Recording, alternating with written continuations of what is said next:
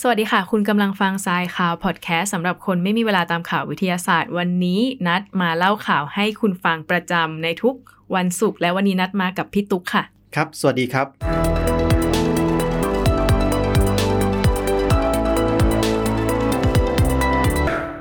ค่ะพี่ตุ๊กข่าวแรกก็เป็นข่าวอะไรไปไม่ได้เลย นอกจากข่าวอากาศที่เรานำมาขึ้นต้นในทุกๆ สัปดาห์เนาะ ครับ ล่าสุด เป็ยัง นะ ไง คะ บ้าง องค์การวิจัยอวกาศอินเดียเนี่ยเขาเตรียมส่งยานอวกาศขึ้นไปจอดบนดวงจันทร์ภายใต้ภารกิจที่ชื่อว่าภารกิจจันทรายาน 3 อืมอินเดียนะฮะ อินเดียค่ะ อืม เป็นเป็นของ น่าสนใจ ญชติ ครับ อิเดียใช่ก็คือ เอเชียพังงาดอีกแล้ว นอกจากจีนก็มีอินเดียเนี่ยค่ะที่เป็นเจ้าประจำอวกาศ เอ่อจะเล่าให้ฟังนิดนึงนะครับ อืม อินเดียเนี่ยนะครับ ในองค์การอวกาศนาซาเนี่ยเนาะมีคนอินเดียไปทำอยู่ข้างในอ่ะเยอะมากเลยนะครับ ถ้าไปดูสัดส่วนกันแล้วเนี่ยเยอะจริงๆนะฮะในในในนาซาเนี่ยเพราะฉะนั้นก็ไม่น่าแปลกใจถ้าเทคโนโลยีอวกาศของอินเดียเนี่ยเขาจะมาทำเองนะครับ อืม น่าสนใจอ่ะว่าไงต่อครับผม ก็วันที่ 14 กรกฎาคมที่ผ่านมา ถ้าตามเวลาประเทศไทยก็เขาระบุไว้ประมาณ 16นาฬิกา21 นาทีเนี่ย ISRO หรือว่าองค์การวิจัยอวกาศอินเดียเนี่ยเขาก็อ่าส่งยานที่อยู่ภายใต้ภารกิจจันทรายาน 3 หรือว่าชื่อ ยานอวกาศวิกรม ขึ้นสู่วงโคจรดวงจันทร์แล้วก็เตรียมที่จะจอดเพื่อที่จะสำรวจทรัพยากรต่างๆบนดวงจันทร์ อืมคราวนี้ไม่ได้ ต่อไป ส่งไปโคจรใช่ไหมครับ ไม่ ส่ง ค่ะ ไปส่งไปลงสำรวจเลยนะครับ ใช่ อื ใช่ มน่าสนใจฮะ จริงๆจริงๆเราได้เห็นภาพข่าวด้วยเนาะภาพข่าวของการเอ่อเขาเรียกความสำเร็จตอนที่ส่งขึ้นไปนะฮะ อืม แต่ไม่ได้หมายความว่าส่งขึ้นไปวันที่ 14 ก็จะลงได้เลยไม่ใช่นะครับ อ๋อไม่ค่ะก็จะมีช่วงเวลาที่ให้ยานอวกาศเนี่ยค่อยๆ เดินทางจรวดเนี่ยค่อย ๆ เดินทางไปเรื่อยๆ แล้วเขาก็ระบุว่าจะลงจอดหากสำเร็จก็จะถึงพื้นผิวดวงจันทร์เนี่ยวันที่ 23 หรือ 24 สิงหาคม 2023 ก็อีกประมาณเดือนหนึ่งโดย โอ้ ประ ห มา ลายวั ณ นเนาะ ใช่ กำลัง ค่ะ สงสัยกันใช่ไหมครับว่าไปทำอะไรกันตั้งหลายวันกว่าจะได้ลงจอดฮะ จริง ๆ แล้วเวลาส่งยานสำรวจนะฮะไปดาวต่างๆ เนี่ยมันไม่ได้แบบส่งปึ้งแล้วมันจะ ไได้อ่า วิ่ง ใช่ ตรงไปดาวนั้นได้เลยนะฮะมันจะต้องอาศัยเขาเรียกว่า คือเนื่องจากว่าเอาง่ายๆว่าในอวกาศมันไม่ได้แบบมีพลังงานไม่มีปั๊มอ่ะไม่มีปั๊มเติมพลังงานให้เราฮะเพราะฉะนั้นเวลาเวลาที่จะส่งยานอวกาศเดินทางไปเนี่ยมันก็ต้องอาศัยแบบอะไรสักอย่างหนึ่งที่ช่วยให้แบบเดินทางได้ไกลขึ้นโดยที่แบบใช้พลังงานโดยจำกัดเนี่ยให้ไกลที่สุดเพราะฉะนั้นเขาก็จะอาศัยสิ่งที่เรียกว่าแรงเหวี่ยง อ่า แรงเหวี่ยงจากการโคจรรอบเออมวลอะไรสักอย่างหนึ่งไม่ว่าจะเป็นโลกหรือดาวเคราะห์หรือหรือดวงจันทร์อะไรก็ช่าง จะเหวี่ยงเหวี่ยงเหวี่ยงเหวี่ยงค่อยๆ โคจรจนมีแรงหลุดฟึบออกไป อ่า ก็จะเป็นวิ่งไปตรงนั้นเนี่ยไอความยากอยู่ตรงนี้นะครับ ต้องคำนวณ ผิด คำนวณผิดทิศเปลี่ยนนะคะคุณผู้ฟัง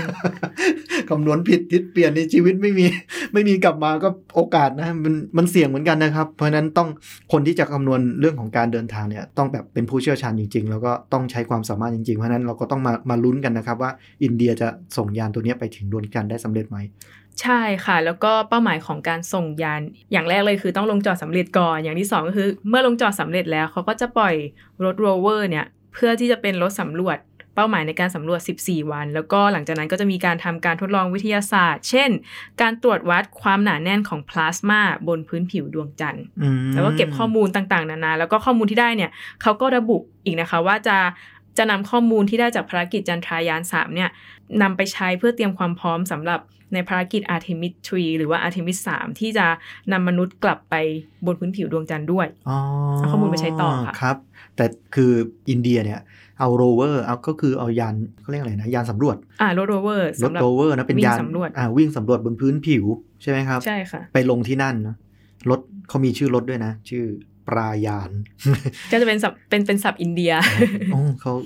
อะไรนะชาตินิยมนะครับปรายานเลยนะครับจริง ๆ ภาษาเขาก็คล้ายคล้ายคล้ายบ้านเรา ไทย นะ ๆจันทรายานนี่คือ อืม จอจานไม่หันอากาศ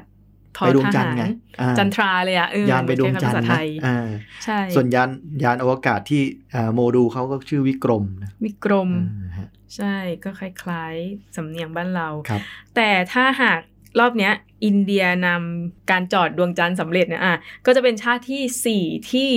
เรียกได้ว่านำยานลงจอดบนดวงจันทร์ได้ ซึ่งก่อนหน้าเนี้ยมีมาแล้ว 3 ชาติ อืมฮะ ตั้งแต่เรียกได้ว่าตั้งแต่ ตั้งแต่ ยุค 19 อพอลโล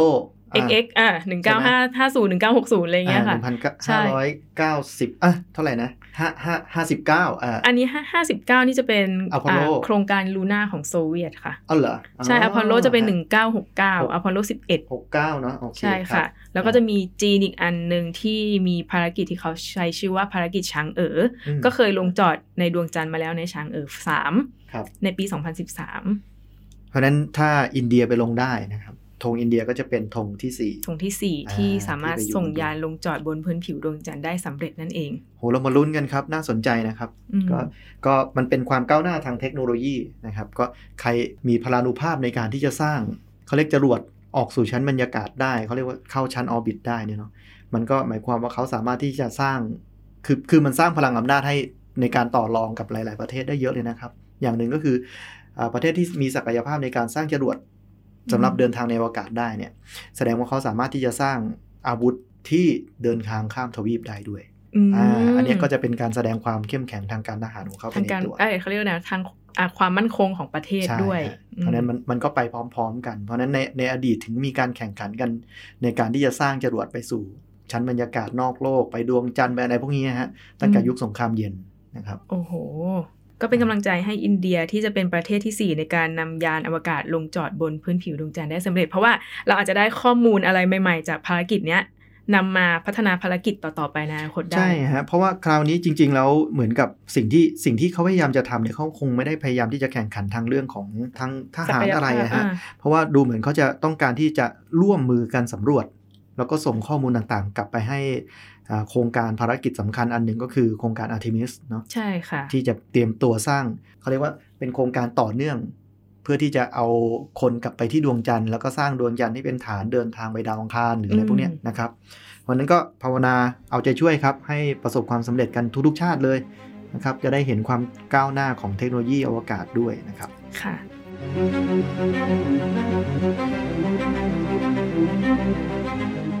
ค่ะ ข่าวต่อมาเป็นข่าวเทคโนโลยีที่เป็นประโยชน์ต่อสุขภาพผู้สูงอายุ หรือว่าผู้ที่ป่วยเป็นโรคหลอดเลือดสมอง หรือว่าสโตรกนะคะพี่ตุ๊ก อืม ล่า ครับ สุดมีการเรียกได้ว่าประดิษฐ์ หรือว่าคิดค้นถุงมือ เขาใช้ชื่อว่าถุงมือ AI อืม ที่จะช่วยทำการกายภาพบำบัดแก่ผู้ป่วยโรคนี้อืมต้องบอกก่อนว่าโรคหลอดเลือดสมองเนี่ยเป็นโรคที่พบมากในค่อนข้างพบมากในผู้สูงอายุ ซึ่ง ครับ ก็จะทำให้สูญเสียความสามารถในการควบคุมอวัยวะบางส่วน แล้วก็ต้องทำกายภาพบำบัดหรือว่ารักษาการระยะยาว ฮะก็ เพื่อที่ คือ จะฟื้นฟู พูดง่าย ขึ้นมา เป็นอัมพาตเป็นอัมพฤกษ์อัมพาตอะไรพวก ประมา นี้ ณ ใช่ไหม นั้น ครับ ค่ะ ใช่ใช่ เป็นเป็นโรคที่น่าน่ากลัวเหมือนกันนะครับ เพราะว่าบางทีแบบเอ้ยมันเกิดขึ้นโดยไม่รู้ตัว อืม รักษาไม่ทันก็เกิดเป็นอัมพฤกษ์อัมพาตไปนะฮะก็สูญเสียความสามารถในการบังคับอวัยวะไป เพราะฉะนั้นเขาเรียกว่าเทคโนโลยีปัจจุบันเนี่ยมันก็พยายามที่จะหาเทคโนโลยีที่จะเข้ามาช่วยในการที่จะทำให้บุคคลเหล่าเนี้ยสามารถที่จะอยู่ในสังคมได้นะครับ ล่าสุดเลยก็เลยมีนักวิจัยจากแผนกสมุทรศาสตร์ และวิศวกรรมเครื่องกลจากมหาวิทยาลัยฟลอริดาแอตแลนติกในสหรัฐอเมริกานะคะ เขาก็คิดค้นเจ้าถุงมือนี้ขึ้นมา ม เพื่อที่ให้ผู้ป่วยสโตรกเนี่ยได้ฝึกกล้ามเนื้อมือในผ่านการเล่นดนตรี เพราะว่าเอาถุงมือเนี่ยไปช่วยในการเล่นเปียโน อ๋อเล่นเปียโนเหรอฮะ ใช่ค่ะ อื ถุงมือแบบถุงมือไม่ใช่ถุงมือหยิบจับอะไรทั่วไปนะคะ เป็นถุงมือที่เอาไว้กดเปียโน อืมน่าสนใจฮะเพราะว่าคนที่วิจัยตอนแรกตอนแรกที่เราเราเห็นข่าวนี้นะครับนักวิจัยนี่มาจากแผนกสมุทรศาสตร์ ตอนนั้น และ น่ะ วิศวกรรม น่ะ เครื่อ น่างส กล งสัยเหมือนกันว่าแบบเอ๊ะสมุดศาสตร์เกี่ยวอะไรกับระบบ AI หรือ IT ปรากฏว่าเป็นชื่อภาควิชาชื่อแผนกที่เป็น Ocean and Mechanical อ่า Engineering อาจจะเอาแบบความรู้หรือเทคโนโลยีที่มันอาจจะได้มาจากการผลิตแขนกลที่ใช้ใต้น้ำอะไร ก็ อย่างเงี้ย ก็อาจจะเป็น ใช่หม ไปได้ เพราะอันนี้มันทำให้เราเห็นนะว่าบางทีเนี่ยเอ่อการพัฒนาอย่างหนึ่งเนี่ยมันก็ยังส่งเสริมให้เกิดเทคโนโลยีข้างเคียงที่มันไปช่วยในอีกด้านหนึ่งได้ อืม นะครับก็ก็อยู่ที่คนที่จะเลือกเอามาใช้เป็นประโยชน์นะครับ เป็นไงบ้างอันนี้เป็นถุงมือ AI เขาทำงานยังไงฮะ เขาบอกว่าถุงมือ AI เนี่ยจะจะทำงานคล้ายๆกับ exoskeleton หรือว่าโครงร่างแข็งภายนอก อ่าฮะ อ่านี่แปลเป็นภาษาไทยเลย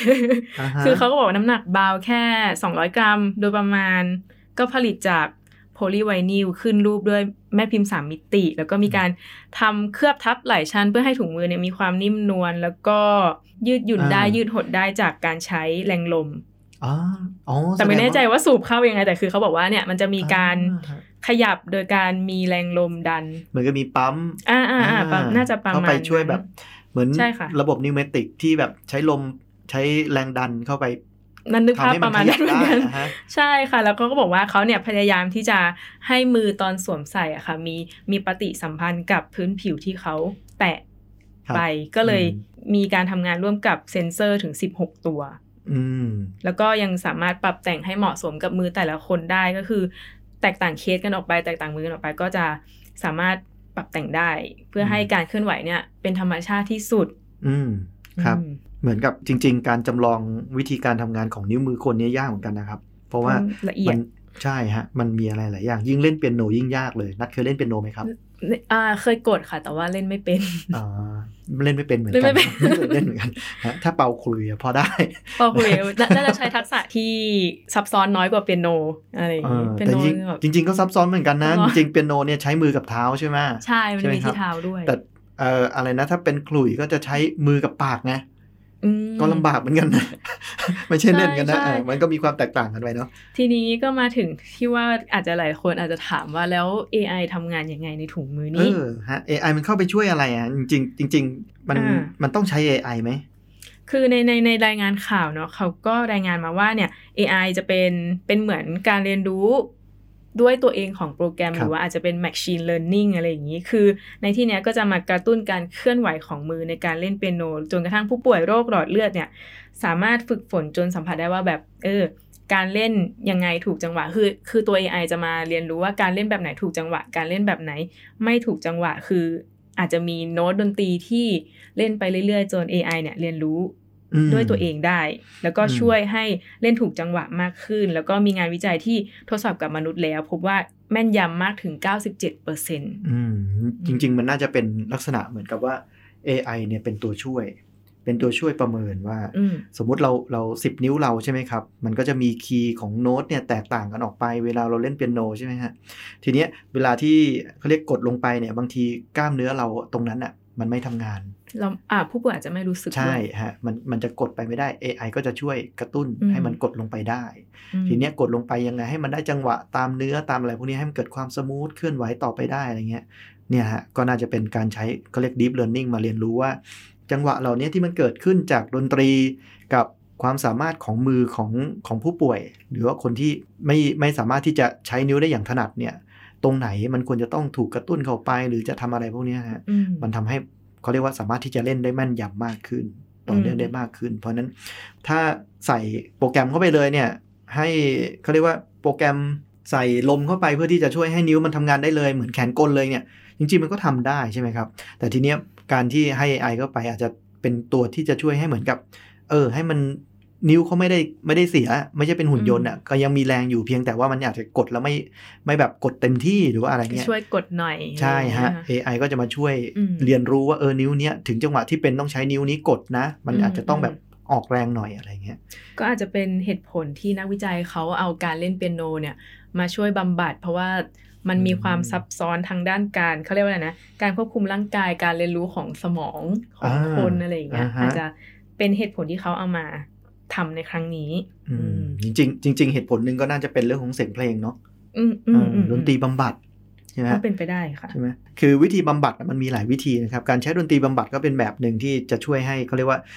คนที่ต้องบำบัดเนี่ยก็จะเกิดความเขาเรียกว่าเพลิดเพลินไปด้วย แล้วก็ทำการออกกำลังไปด้วยทำการเรียนรู้ไปด้วย แล้วก็ อืม ทำให้กล้ามเนื้อเนี่ยทำงานระบบประสาททำงานมากขึ้นได้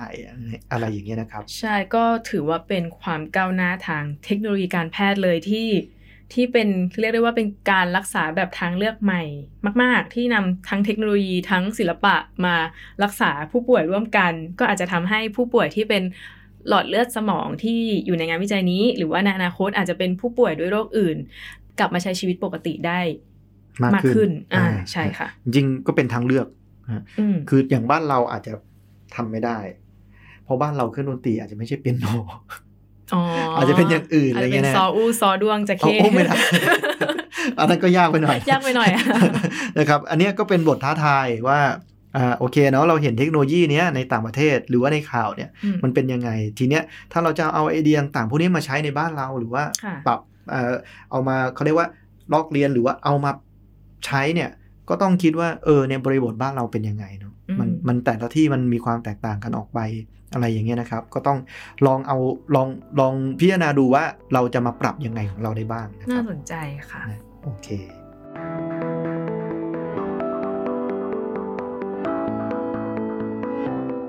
โอเคครับนัดครับ เรามาถึงอีกข่าวหนึ่งข่าวนี้ดำดิ่งลึกลงไปในทะเลนิดหนึ่งนะครับ ไม่ไม่นิดหนึงอ่ะไปถึงก้นทะเล ไปเย เล อะ ย อยู่นะ นะครับ เพราะว่าเอ่อกำลังจะนำเสนอข่าวนี้ครับ ก็คือการทำเหมือง นี่จากทำเหมืองในบนพื้นดินในภูเขานะครับ ตอนนี้ก้าวลงไปทำเหมืองใต้ทะเลแล้ว เออ น่าสนใจนะ น่าสนใจมากค่ะข่าวนี้การทำเหมืองใต้ทะเลลึกเนี่ย ทุกคนน่าจะสงสัยว่าไปทำอะไร ไปทำทำไมใต้ทะเลลึก อืม การทำ deep sea mining หรือว่าเหมืองใต้ทะเลลึกเนี่ย เป็นอุตสาหกรรม จะเรียกว่าใหม่ไหมก็ไม่แน่ใจ แต่ว่าเขาเนี่ยพยายามที่จะขุดหาแร่ที่อยู่ลึกลงไปใต้มหาสมุทรไม่ว่าจะเป็นแร่ที่เป็นเขาเรียกว่าอะไรมีมูลค่าทางการค้าอย่างแมงกานีสทองแดงโคบอลต์สังกะสี หรือว่าพวกโลหะ อืม หายากต่างๆ เพราะว่าตามใต้ทะเลลึกเนี่ยมันก็จะมีพวกรอยแยก หรือ ารร อยอะไรที่มันแร่ธาตุที่อยู่ใต้พื้นโลกหรือว่าเป็นสิ่งที่เป็นแร่ใน เขาเรียกสิน แมก แร่ มา อะไรพวก อ่า นี้ ขึ้นมากับการปะทุของอะไรรอยแยกใต้ทะเลมันก็จะพาพวกแร่ธาตุใหม่ๆ ขึ้นมาขึ้นมาเรื่อยๆ ใต้ทะเลลึกก็เลยเป็นเหมือนแหล่ง แหล่ง สะ รว ส ม ม นะ แหล่งรวมของแร่ที่บนโลกไม่มี เขาก็เลยต้องไปทำ อ่า ที่ใต้ทะเลลึก คือบางที ป แบ ระ บ มาณนั้น บนโลกเนี่ยเอ้ยเราเจาะจนพุนแล้ว เรา จะไป พุน เจาะ แล้วค่ะ ประเทศนั้นก็ไม่ได้รู้ว่าประเทศนั้นมีก็ไปเจาะเขาไม่ได้ ไม่ อะไร ได้ เงี้ยแต่ในทะเลยังยังมียังมี ยัง ที่เหลือ มี อีกเยอะ ค่ะ เลยอ่าใช่ไหม ใช่ใช่คือพื้นที่พื้นที่ใต้ทะเลลึกเนี่ยจะอยู่ในภายใต้การควบคุมโดยเฉพาะเลยนะคะของ ISA หรือว่า International Seabed Authority อ่า ซึ่งเรียกได้ว่าเป็นองค์กรอิสระเนี่ยที่ถูกจัดตั้งขึ้นภายใต้อนุสัญญาสหประชาชาติว่าด้วยกฎหมายทะเล อ่าแสดงว่าสุ่ มีมีอยู่ ดุมดุมๆไปขุดเขาไม่ได้ จะ ต้อง อาจจะต้องขออนุญา จะตต้องมี หรือ การคุ ว่าย กันก่อน ใช่ใช่ อืม จะต้องมีการหารือกันก่อนก่อนที่จะทำเหมืองใต้ทะเลลึกได้เนี่ย จริง ๆ ก็นึกนึกง่ายๆนะครับ เหมือนบ้านเราเรือดูดทรายเนาะก็คือจะไปดูดทรายตรงไหนเนี่ยก็อาจจะต้องขอกับกรมเจ้าท่าก่อนหรืออะไรอย่างเงี้ยใช่ไหมครับ อ่าประมาณนั้นค่ะ และทีนี้ที่นำข่าวนี้มาเสนอเนาะก็คือมีงานวิจัยที่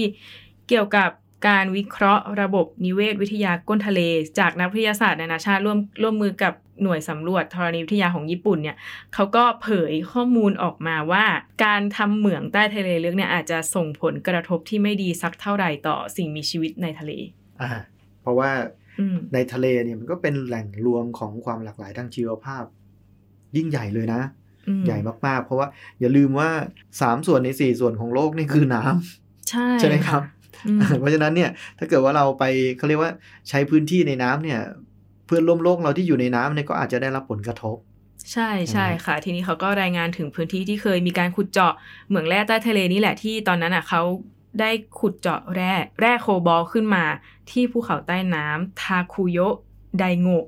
ประเทศญี่ปุ่น แน่นอน ซึ่ง ญี่ปุ่นแน่ๆ ชื่อขนาดนี้ ชื่อนี้ ญี่ปุ่นแน่นอนค่ะ ซึ่งมีการขุดในปี อืม 2020 แล้วเขาก็พบจากงานวิจัยเนี่ยเขาก็พบว่าความหนาแน่นของปลาและกุ้งสายพันธุ์ต่าง ๆ ที่อยู่บริเวณนั้นนะบริเวณใกล้ที่เขาทำเหมือง ได้รับมลพิษโดยตรง ปริมาณประชากรลดลงถึง 43%แล้วก็ อืม มียังมีรอบๆ ประชากรทางทะเลรอบๆเนี่ยก็ลดลงกว่า 56% อืม ก็แสดงถึงว่าเออเหมืองใต้ทะเลเนี่ยอาจจะส่งผลกระทบที่ไม่ดีต่อต่อสัตว์ทะเลลึก หรือว่าสัตว์ทะเลที่อยู่บริเวณนั้นร รอบ อ ๆเออมัน บ ก็มันก็เป็นเรื่องปกติเนาะคือเอาเราคิดกันง่ายๆเออคือ ม คือว่าถ้าเราไปลุกลานเขาเรียกที่อยู่เขาอ่ะเขาก็อยู่ไม่ได้ตรงนั้น แต่เราก็ไม่รู้หรอกเขาไปอยู่ตรงไหนเนาะแต่แต่ที่แน่ๆคือถ้าเราวิจัยตรงนั้นแล้ว เราก็พบแน่ๆแหละว่าเออมันก็ไม่มีอะไรอยู่ตรงนั้น ไม่ใช่แบบ เพราะว่าเรามีการเคลื่อนไหวขุดเจาะตลอดเวลาใช่ไหมเพราะฉะ ๆ นั้นเนี่ย อืม เราก็ไม่รู้ว่าเอ่อสิ่งมีชีวิตเหล่านั้นเนี่ย มันจะย้ายไปอยู่ที่ไหนกันได้บ้าง เราก็ไม่รู้จริง ใช่ แต่อาจจะเป็นที่ที่เรามองไม่เห็นผลกระทบโดยตรง เพราะว่า ใช่ อยู่ใต้ทะเลเรา ใช่ หลาย ๆ คนก็เลยอาจจะไม่ได้คอนเซิร์นหรือว่าตระหนักถึงการทำเหมืองใต้ทะเลมากนัก ก็เลยเป็นที่มาของการนำข่าวนี้มาบอกเล่าให้คุณผู้ฟังได้ฟังกัน ๆใช่ จริง ๆ ไม่ไม่ไม่ใช่แค่เหมืองใต้ทะเลเนาะนึกถึงสิ่งใกล้ตัวเราก็ได้เหมืองบนดิน อืม ก็ก็อาจจะมีผลกระทบเหมือนกัน ใช่ ใต้ทะเลก็เหมือนกัน ใช่ ยิ่งใต้ทะเลเนี่ยเราไม่รู้นะ เราไม่ มีอะไร เห็น อยู่บ้างเนาะ ใช่ มั ค่ะ นฝังอะไรไว้บ้างก็ไม่รู้ขุดไปเจอบ่อมีเทนระเบิดตุ้มตาม อืม จะเกิดอะไรขึ้นอะไรเงี้ยเนาะเราก็ ใช่ ไม่รู้เหมือนกัน ใช่ ใช่ แล้วตอนตอนนี้นะคะที่หลักนอกจาก งานวิจัยจากญี่ปุ่นที่เขาออกมารายงานผลกระทบเนี่ยก็ยังมีรัฐบาลจากบราซิลเนี่ยเขาก็มีการเรียกร้องให้สหประชาชาติเนี่ยหยุดการออกใบขอใบอนุญาตที่ให้ทำเหมืองใต้ทะเล อืม เป็นเวลาสิบปี ครับ อันนี้คือมีการออกมาเรียกร้อง อืม อืม เพราะฉะนั้นจริง ๆ แล้วเนี่ยก่อนที่จะเริ่มลงมือทำเหมืองหรืออะไรเนี่ย ก็ควรจะต้องมีการสำรวจอย่างดี ทำ EIA ทำการวิเคราะห์ อย่างดี ว่าเออเนี่ยมันจะไม่เกิดอันตราย มันจะต้องเอ่อเขาเรียกว่าไม่ส่งผลกระทบทางด้านสิ่งแวดล้อมนะแล้วก็มันอาจจะต้องเขาเรียกมีความคุ้มค่า แล้วก็มีการเยียวยาหรือเยียวยาไหมไม่รู้จะเยียวยายังไงเนาะ แต่ว่ามันอาจจะต้องมีการประเมินเรื่องของผลกระทบที่ตามมาว่ามันจะต้องไปเยียวยาธรรมชาติยังไงอ่ะ ใช่ค่ะ ใช่ไหม อืมไม่ใช่ว่าสิ่งที่เราไม่เห็นเราจะไม่มีอันเนี้ยไม่ใช่ อืม ก็ต้องศึกษาผลกระทบกันต่อไป อืม ว่าจะเกิดอะไรขึ้นบ้างถ้าเราจะทำสิ่งนี้ อืม ค่ะ มันมันอาจจะฟังดูแล้วเฮ้ยเป็นทางออกที่น่าสนใจเนาะเราไปทำเหมืองใต้ทะเลกัน เพ ใช่ไห ราะ ม ทรั ครั พ บ ยากรใต้ทะเลค่อนข้างอุดมสมบูรณ์แหละ เนาะมันก็เยอะอะพื้นที่มันเยอะเลย ที่จะทำเหมืองได้มันเยอะเลย แต่ในขณะเดียวกันก็ต้องไม่ลืมเรื่องของความยั่งยืน ใช่ค่ะ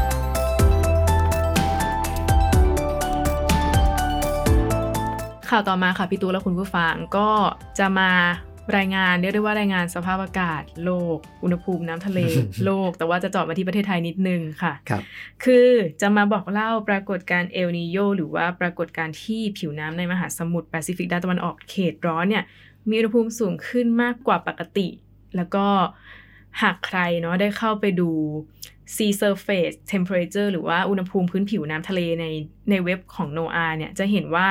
เอาบริเวณอ่าวไทยประเทศไทยดีกว่า ตอนนี้มีอุณหภูมิสูงขึ้นอย่างเห็นได้ชัด แล้วก็ อืม เขาเรียกได้ว่าอะไรอาจจะเกิดเอลนิโยขึ้น อืม อืม คือจริง ๆ เอลนิโยแน่ ๆ อยู่ละ อื นะ ม ฮะแต่ทีเนี้ยที่น่ากังวลกับเอลนิโยก็คือเรื่องของ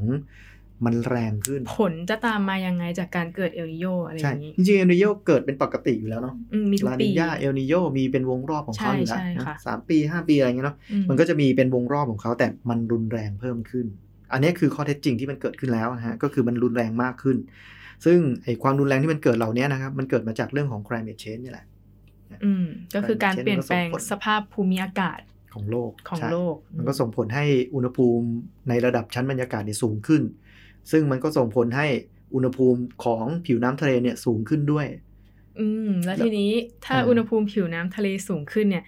ก็ต้องนึกต่อว่าจะเกิดอะไรตามมาขึ้น ใช่จะเกิดอะไรที่มันจะติดตามมาจากการที่อุณหภูมิผิวน้ำทะเล ที่ เพิ่ม แน่ ขึ้น ๆเลยอย่างแรกก็คือปะการังฟอกขาวก่อน ทำไม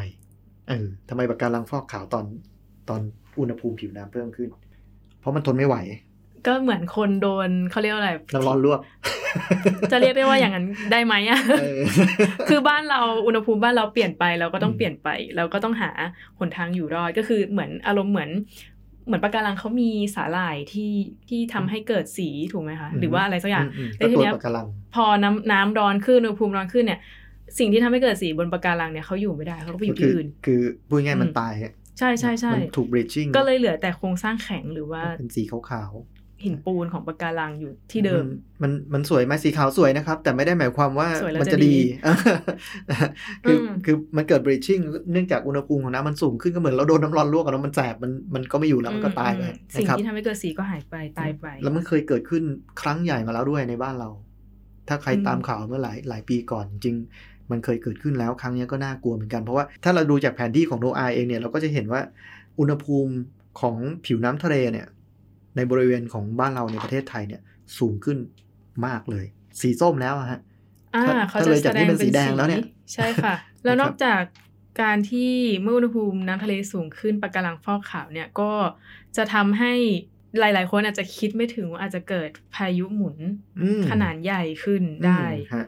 คือจริง ๆ อุณหภูมิที่มันสูงขึ้นเนี่ยมันก็ทำให้มวลอากาศเนี่ยเกิดการเปลี่ยนแปลง ก็คือลมลมมันก็จะพัดแรงขึ้น เพราะว่าอุณหภูมิหรือพลังงานความร้อนเนี่ยมันถูกถ่ายเทไปใช่ไหมครับ มันถูกถ่ายเทไปเรื่อยๆเนี่ยใช่ไหมมันก็จะเกิดพอถ่ายเทขึ้นชั้นบรรยากาศอากาศร้อนมันก็จะลอยสูงขึ้นใช่ไหม ใช่ค่ะอากาศเย็นก็จะวิ่งเสียบเข้ามาแทน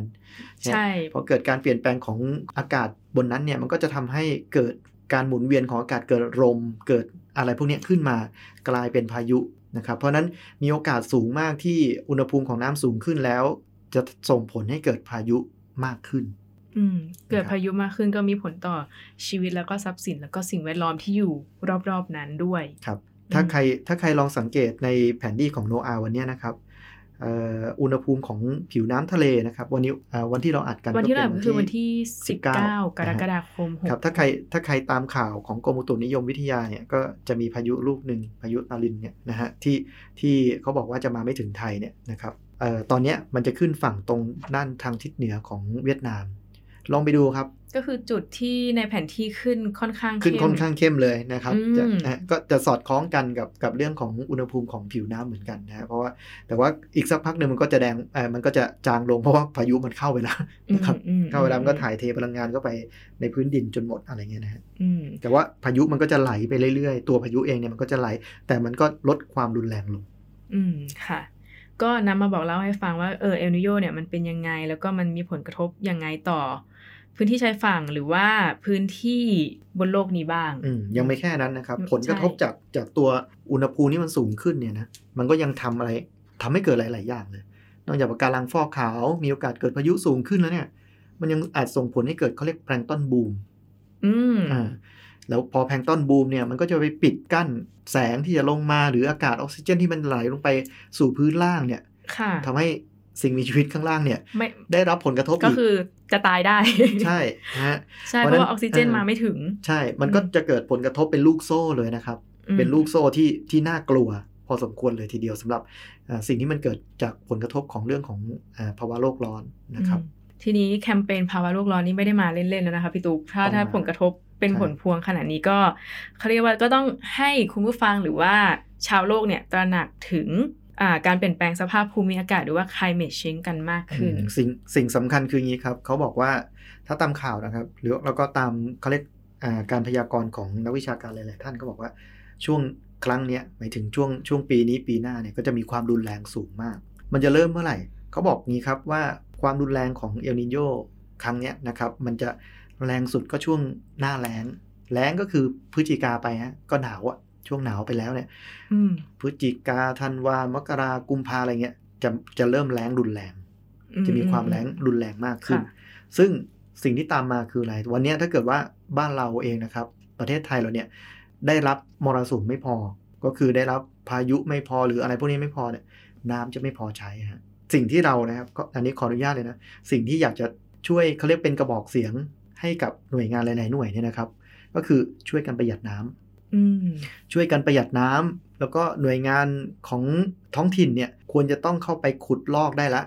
ขุดลอกหนองบึงที่จะไว้เก็บกักน้ำขุดลอกท่อทางคลองหรืออะไรพวกเนี้ยนะครับ เพื่อที่จะเตรียมรับน้ำนะฮะเพราะว่าน้ำมันจะเริ่มหมดไปหมดไปนะครับปีหน้าเองเราอาจจะแบบเหลือน้ำน้อยจนไม่พอทำนาก็ได้ อืม นะครับอันเนี้ยสำคัญนะครับสำคัญมากเลยยังไงฝากฝากหน่วยงานที่เกี่ยวข้องไปด้วยครับ ค่ะ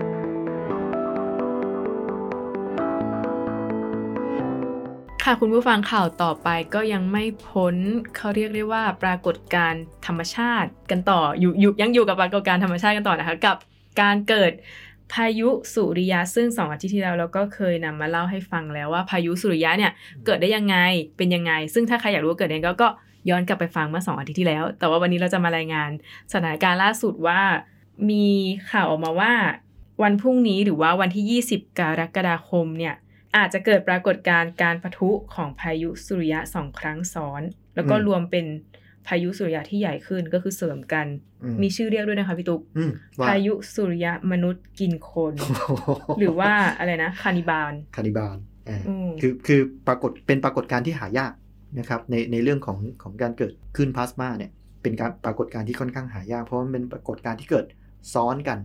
คือเกิดการปะทุขึ้นมาหนึ่งครั้งแล้ว ค่ะ ก็เกิดการปะทุครั้งที่สองขึ้นมาทันทีแล้วปะทุไอการปะทุครั้งที่สองเนี่ยมันก็รวบเอาพลังงานจากการปะทุครั้งแรกเข้ามาด้วย แล้วก็ อ่า แผ่พลังงานออกมา วิ่งกลายเป็นพายุสุริยะออกมา ก็คือ รุนแรง เสริมกันให้รุนแรงมากขึ้น แล้วก็อาจจะพุ่งมาถึงโลกเรา ใช่ฮะพวก ซึ่ง อ่า ใช่ พลาสมา ค่ะ พวกเนี้ยมันก็ส่งผลให้เกิดเป็นพายุ พายุแม่เหล็กโลก อ่าส่งผ เขา ล เรียกอ ให้ ย่าง เกิด นี้ พายุแม่เหล็กโลก อืม อ่าฮะแมกเนติกสตอมอะไรเนี่ยนะครั เขาบอกว่าอาจจะรุนแรงขึ้นในในรอบ 11 ปีเลย ซึ่งผลกระทบต่อโลกเราเนี่ย อย่างแรกเลยก็คือเรียกว่าผลกระทบไหมอะแสงออโรราเนี่ยจะเจิด ชัด จ้า เจน มาก ขึ้ ขึ้ น น โอ้ ใช่ นี่สาย สายเที่ยวนี่จะ สา ช ย อบ เที่ยว เล น่าย จะช อบ แต่ผลกระทบตามมาก็คือมันมันมันเป็นพายุแม่เหล็กเนาะมันก็อาจจะส่งผลต่อสนามแม่เหล็ก รวนอ่าจะไป มาก ลบ วนเรื่องคลื่น ใช่ วิทยุต อ่า ่างๆนะฮะ ระบบสื่อสารหรืออะไรอย่างเงี้ยก็ก็อาจจะมีผลได้ อ่า เพราะว่ามันเป็นแม่เหล็ก ใช่ เพราะว่าอะไรเพราะว่าคลื่นพวกนี้มันเป็นคลื่นแม่เหล็ก ใช่ คลื่นแม่เหล็กไฟฟ้าเหมือนกัน เพราะฉะนั้นเวลาคลื่นแม่เหล็กไฟฟ้าเนี่ยมันถูกถูกพลังงาน อ่า พวกเนี้ยเนาะเป็นพลังงานที่เป็นพลังงานจากจากพายุสุริยะเนี่ยซึ่งซึ่งมันก็เป็นพลังงานเป็นแมกเนติกสตอมเนี่ย อืม มันก็จะมีผลทำให้คลื่นพวกเนี้ยนะฮะเกิดปัญหาได้ อ่า บางทีอาจจะถึงขั้นสัญญาณล่มเลย หมายถึงคลื่นวิทยุเนี่ยไม่สามารถที่จะเดินทางได้ เนื่องจากถูกถูกพวกเนี้ยไปไปไปกระทบหรือทำให้มันไม่สามารถที่จะทำงานได้เอ่อข่าวเนี้ยครับก็ดีนะฮะคือมันก็จะช่วยเตือนเราว่าเฮ้ยเราอาจจะต้องเตรียมตัวรับมือสิ่งที่อาจจะเกิดขึ้นนะครับ ไม่ได้หมายความว่าจะเกิดขึ้น แต่มันอาจจะเกิดขึ้นนะก็คือเรื่องของอาอาจจะมีไฟฟ้าดับได้ หรือมีการส่ง วิทยุดับ อ่า การสื่อสารล่ม การ เน็ต สื่อสาร หลุด ทางอินเทอร์เน็ตอ่ะเน็ต อะ ห ไร ลุ อ ด ย่างเงี้ย นี่ประจักษ์เอ้ยไม่ ใช่ เน็ตหลุดนี่คืออาจจะเกิดขึ้นได้ หมายความว่า ค่ะ หลุดเป็นวงกว้างนะครับ ไม่ใช่แบบเน็ตหลุดที่แบบไม่จ่ายตังค์แล้วหลุดนี่ไม่ใช่ ดิดดิดเอ้ยตันะบ ฮะ ตับดิดดิดเอ้ย เออ ดิดดิ ติด ด ติ ตั ด บ ตับ ตั ตั บบ นะครับ ขอไว้เรารู้ฟัง เออ สับสน นะครับ อ่า อืม เขาก็ออกมาเตือนเนาะแล้วทีเนี้ยเขาบอกว่าสิ่งที่จะเกิดก็คือ 20 กรกฎาคม แต่ว่าวันนี้ที่เราอัดข่าวก็คือ 19 กรกฎาคม ซึ่งถ้าข่าวนี้ออกไปแล้ว ก็อาจจะ เกิดไปละ อาจจะเกิดไปแล้ว ซึ่งก็อยากให้คุณผู้ฟังมาสังเกตกันว่า 20 กรกฎาคมที่ผ่านมาเนี่ย เจอเหตุการณ์อะไรกันมาบ้างที่อาจจะเกี่ยวข้องกับการเกิดพายุมนุษย์กินคนลูกนี้ ครับ ชื่อเขาน่ากลัวเนาะมนุษย์กินคน เสิร์ชใน Google Google ยังเตือนเลยค่ะว่าเป็นการเสิร์ชที่แบบสุ่มเสี่ยงหรือเปล่า ครับ น่ากลัวเหมือนกันนะฮะ แล้วก็จริงๆ แล้วเอ่อเรื่องของพายุสุริยะหรือพายุแม่เหล็กโลกอะไรพวกเนี้ยนะครับ ที่มันเกิดจากการประทุตัวของพลาสมาในในในเอ่อดวงอาทิตย์เนี่ย มันก็เป็นเรื่องปกติที่เกิดขึ้นของของดวงอาทิตย์อยู่แล้วนะครับ อืม ซึ่งคิดว่ารายงานข่าวครั้งที่แล้วก็เล่าให้ฟังว่า เรา เรื่องของ ใช่ มัเกิดขึ้นได้ยังไง ใช่ ไหม ค่ะ รับ ครั้งที่แล้วรายงานถึงว่าพายุสุริยะเนี่ยเกิดขึ้นยังไงเกี่ยวข้องยังไงกับจุดดับบนดวงอาทิตย์ ก็ถ้าใครสนใจก็ย้อนกลับไปฟัง EP ที่ 80 ได้นะคะ ครับแต่ว่าครั้งเนี้ยนะครับเขาบอกว่าการเกิดแบบเนี้ยมันเป็นการเกิดระดับใหญ่ใหญ่มากๆ เขามี นฮ ระดับบอกด้วยค่ะ มีบอก G1 ด้วย G1 อืม G แล้วก็ตามด้วยเลขหนึ่ง ครับ G1 นะฮะก็คือคือความรุนแรงสูงสูง ใช่ค่ะ มากๆ ใช่ไหมครับ ซึ่งเอ่อเขาบอกว่าพายุแม่เหล็กโลกที่เคยเขาเรียกถล่ม หมายความว่าก็คือที่มันแรงแบบเนี้ยนะครับ มาถล่มเราเนี่ยมันเกิดมานานแล้วนะครับ แต่ก็จะเป็นช่วงที่เอ่อเป็นวงรอบของเขาวงรอบของการปะทุรุนแรงของดวงอาทิตย์ เขาก็เรียกว่าอะไรนะ วัฏจักร วัฏจักร อ่า ใช่ฮะ มันก็ประมาณสัก 11 ปีมั้งผมจำไม่ได้แน่นะครับ อืม ประมาณกี่ปี อันนี้อันนี้ต้องต้องขออภัยด้วยยังยังไม่ได้ไม่ได้กลับไปทบทวนดูในเรื่องของวัฏจักรวงรอบเพราะข่าวนี้มาเร็วมากนะฮะก็เออเขาบอกว่าครั้งเนี้ยจะเป็นครั้งใหญ่ครั้งหนึ่งแต่ นักวิทย์เขาก็คาดการณ์ว่าเนี่ยดวงอาทิตย์จะเข้าสู่จุดเนี้ยสูงสุดในปี อ่าสอง 68 ปี แต่เขาก็บอกว่ามันอาจจะมาได้เร็วกว่านั้น อืมมันอาจจะมาได้เร็วกว่านั้นนะครับ อืม ซึ่งเอ่อปีนี้เองเนี่ยหมายถึงในปีนี้นะเราเจอไปหมายถึงเจอพายุสุริยะแบบเนี้ยนะหรือว่าตัวที่เป็นส่งผลกับโลกเราเนี่ยห้าลูกไปละ อืมในรอบ 6 ปี ใช่ อืม แรงมากนะครับ การที่พายุสุริยะเนี่ยเข้ามาก็จะมีผลกระทบกับบรรยากาศชั้นนอกสุดของโลก หรือว่าชั้นที่เรียกว่าเทอร์โมสเฟียร์เนาะซึ่งเนี่ยแหละค่ะก็เลยอยากให้มาสังเกตกันว่า 20 กรกฎาคมที่ผ่านมา เราเจอเหตุการณ์อะไรบ้างก็เอามาเล่าได้เอามาคอมเมนต์หรือว่าเอามาเล่าให้พวกเราฟังได้นะคะ ครับ ก็อย่าลืมมาลองเล่าให้กันแบ่งปันกันฟังนะครับ มาแชร์กันนะฮะเอ่อคิดว่ามันก็คงอาจจะไม่ได้ส่งผลรุนแรงมาก อันนี้ไม่แน่ใจจ ใน ริง บางภูมิภาคอาจจะไม่รู้ไม่เจออ อ่าอาจจะไม่เจออันนี้อันนี้อันนี้เราก็เราก็ยืนยันไม่ได้จริงๆว่ามันจะเกิดอะไรขึ้น เพราะว่าบางทีเราก็ผ่านช่วงที่พายุสุริยะพวกนั้นเนี่ยเข้ามากระทบแรงๆเนี่ยโดยที่เราไม่เกิดอะไรขึ้นก็มี มี นะครั ค่ะ บ มีอืมก็ข่าววันนี้ที่นำมาเล่าให้ฟังก็มีตั้งแต่นอกโลกส่งภารกิจจันทรายานออกไป อ่า ที่ดวงจันทร์แล้วก็กลับมาที่ดำดิ่งใต้ทะเลลึกที่เหมืองใต้ทะเลลึก แล้วก็กลับไปที่พายุสุริยะก็คือหลากหลายข่าวมากเลย ก็วันนี้ก็พอหอมปากหอมคอเดี๋ยวนัดกับพี่ตุ๊กจะต้องลาไปก่อนนะคะ ก็ที่ใครที่ฟังมาถึงตรงนี้นะคะ ก็อย่าลืมกดไลค์กดแชร์กด subscribe แล้วก็กดกระดิ่งเพื่อที่จะไม่พลาดตอนใหม่ๆ เป็นกำลังใจให้พวกเราด้วยแล้วก็วันนี้ลาไปก่อนนะคะ สวัสดีค่ะ สวัสดีครับ